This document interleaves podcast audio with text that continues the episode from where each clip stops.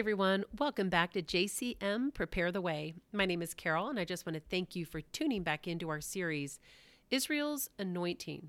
We are trying to bring you biblical insight into God's heart and purpose for Israel. And today is episode four the family story, the making of Israel. Now, when we begin reading in Genesis, keep in mind we are looking at history from God's point of view. It's a bit of a broad brushstroke, too, that covers centuries of time. But then there's this zooming in from the whole world and all of its people to one particular family, as if they were the most important family on earth. And from one point of view, they were. They were part of the very important line of Seth, the third son born to Adam and Eve after Cain killed Abel. And it was after Seth that the Bible tells us is when people began to call on the name of the Lord. Genesis 4:26. This is very important to remember as we move forward.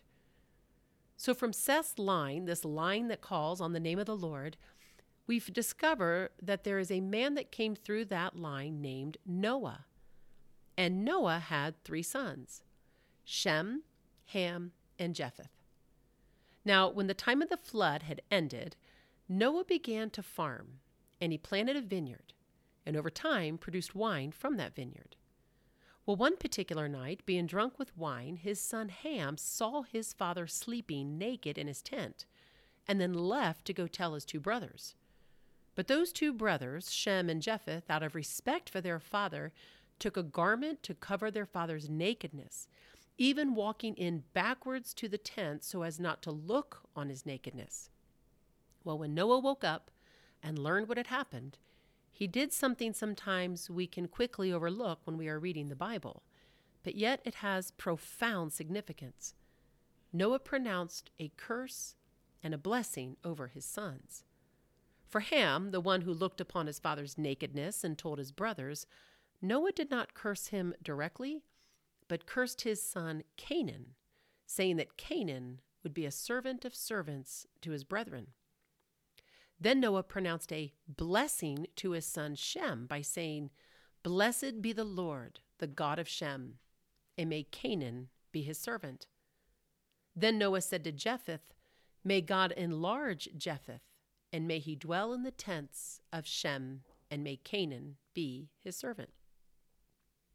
Now, when we look at the descendants of Ham, you discover that they settled the areas of northern Africa, including the northern and eastern coastline, which also includes the land of Egypt.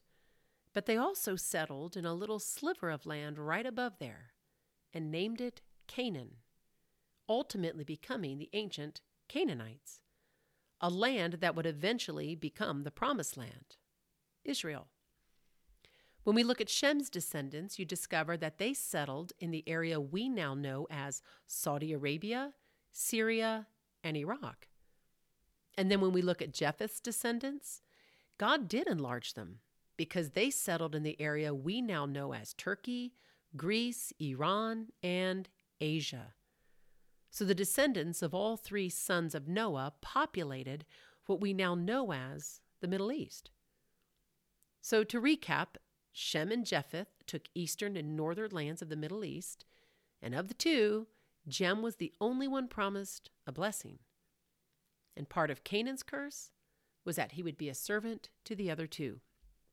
Now, a blessing or a curse might not seem like a big deal to us today, but to God, a spoken blessing invoked the blessing of God over another person, the same as a curse would. So, whether spoken directly by God or through someone else, in this case, Noah, the blessing Noah spoke came from God, and it meant God's favor and divine power were released over someone or something to do which they were designed to do. And in this case, it was Shem. For Shem, this meant that his lineage had the supernatural force of divine favor and God's power at work towards him to prosper the very thing God wanted to accomplish through him.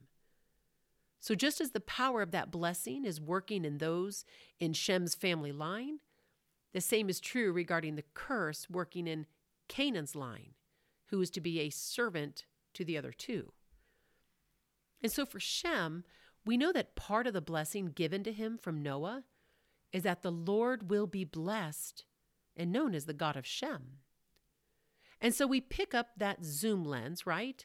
And at the end of Genesis 11 and the beginning of Genesis 12, we zoom down a little closer now and we discover a man named Abram, a direct descendant of Shem, who is living in a place called Ur of the Chaldeans, what we know as ancient Babylon, which was part of the larger territory where Shem and his descendants settled, which is why we find Abram living there. And in that place, God spoke to Abram, and he delivered a promise to him a promise that comes through Shem's line to this man, Abram. And he says this at the opening of Genesis 12 Get out of your country, from your family, and from your father's house to a land that I will show you. I will make you a great nation. I will bless you. There's that powerful word again. And make your name great, and you shall be a blessing. I will bless those who bless you and I will curse him who curses you. And in you all the families of the earth shall be blessed. Now, knowing what we now know about the power of blessing and cursing, rereading this verse takes on a whole new emphasis of what God is doing through Abram and how God is using Abram to bless all the families of the earth. Now, Canaan was not yet the servant to Shem and Japheth that he was pronounced to be by his grandfather Noah. But that was about to change. God began to set in motion the fulfillment of the words that Noah spoke over his sons. Always remember, God is long suffering when it comes to his word. He's very patient in watching it play out, but make no mistake, he watches over his word to perform it. Whatever he speaks will come to pass at just the right fullness of time. And with Abram, it was time. So Abram brings his family and travels to this land God showed him, which just so happened to be the land of Canaan, the land of his distant relatives. And then he travels through the land down towards the southern end when the Lord appeared to him, saying, To your descendants I will give this land. Genesis 12 7. Now, not counting the creation story, 10 generations had passed between Adam and when Noah was born. And then again, another 10 generations had passed between Noah and Abram. So, in this simple verse, to your descendants I will give this land, God is promising the land of Canaan, what we now know today as Israel, to Abram's descendants. Ten generations had passed since Noah's blessing on Shem. So, what's it to God to take his time fulfilling the promise to Abram? So, in this moment between God and Abram, the blessing given to Shem will start to see its fulfillment. That the Lord will be blessed, the God of Shem. And how true that statement is. For Shem is listed in the lineage of our Lord Jesus Christ in Luke chapter 3. After the Lord appeared to Abram, he then built an altar to the Lord, and it says he called on his name. Genesis 12:8. The same way his ancestors before him in Genesis 4 when men began to call on the name of the Lord. So Abram, not yet called Abram, Abraham, and his family, including his nephew Lot, were settled in the southern end of Canaan when a, fam- a famine came to the land, and it prompted them to move to Egypt. More descendants of Canaan, more distant relatives. Now, Abram's wife in the Bible is described as someone who was very beautiful. So much so that on their way to Egypt, Abram feared that if people in Egypt knew he was her husband, they would kill him to get to her. So they agreed to present her as his sister. Indeed, the men did take notice of Sarah, especially the princes of Pharaoh who commended her to Pharaoh. She was taken to Pharaoh's house, and there Abram was treated well as a result. And this will pick back up when we talk about some of Abraham's sons. Now, it doesn't say how long they lived in Pharaoh's house. We do know that this greatly displeased God, though. So much so that he filled Pharaoh's house with a series of plagues until the truth finally came out about Sarah not being Abram's sister. And then Abram and Sarah were sent away. When Abram returned to Canaan, he then returned to the altar that he built for the Lord and called on his name again. And this is what that line does they call on God's name. Now, being very wealthy and rich in livestock, Abram and his nephew Lot decided to part ways because their possessions were too great and they couldn't dwell together. So Abram settled in a place called Hebron and built an altar there, again to call upon the Lord. Do you see the pattern forming in this line? Well, after a battle against neighboring nations, more distant relatives, due to a situation his nephew Lot found himself in, Abram returned from a victorious battle, but was met by a mysterious figure of the Bible, a king, the king of Salem. Salem being an older and shorter name for Jerusalem. His name was Melchizedek, which means King of Righteousness, and he called himself the priest of God Most High.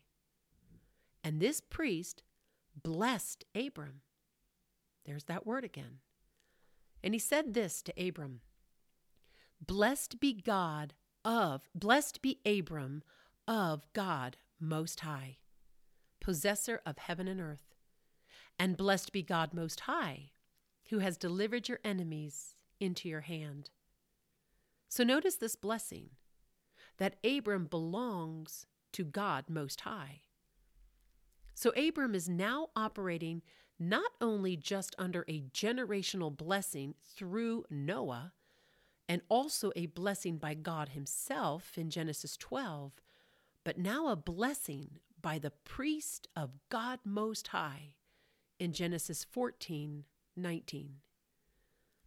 Understanding this, we can begin to understand why God cut covenant with Abram and promised him land and descendants, which we'll get to. And it is a promise that is bound on every side by God's blessings. Remember, as it says in Numbers 23, verse 19, God is not a man that he should lie, nor the Son of Man that he should change his mind. But what he says he will do, what he promises he fulfills, and what he blesses, no one can revoke. Genealogies, friends, are in our Bible for a reason. Abraham is one of Shem's most distinguished descendants. And when we study genealogies in detail, we discover that both Noah and Shem were alive at the time of Abram's birth, and that Abram would have known his grandfather Noah before he died, and that Abram would have been around 50 years old at the destruction of the Tower of Babel, which would have taken place in the land where he lived, and that Abram would have known Shem. And you can deduce all of that by your own calculations just by reading through the lineage and ages of the people of the Bible.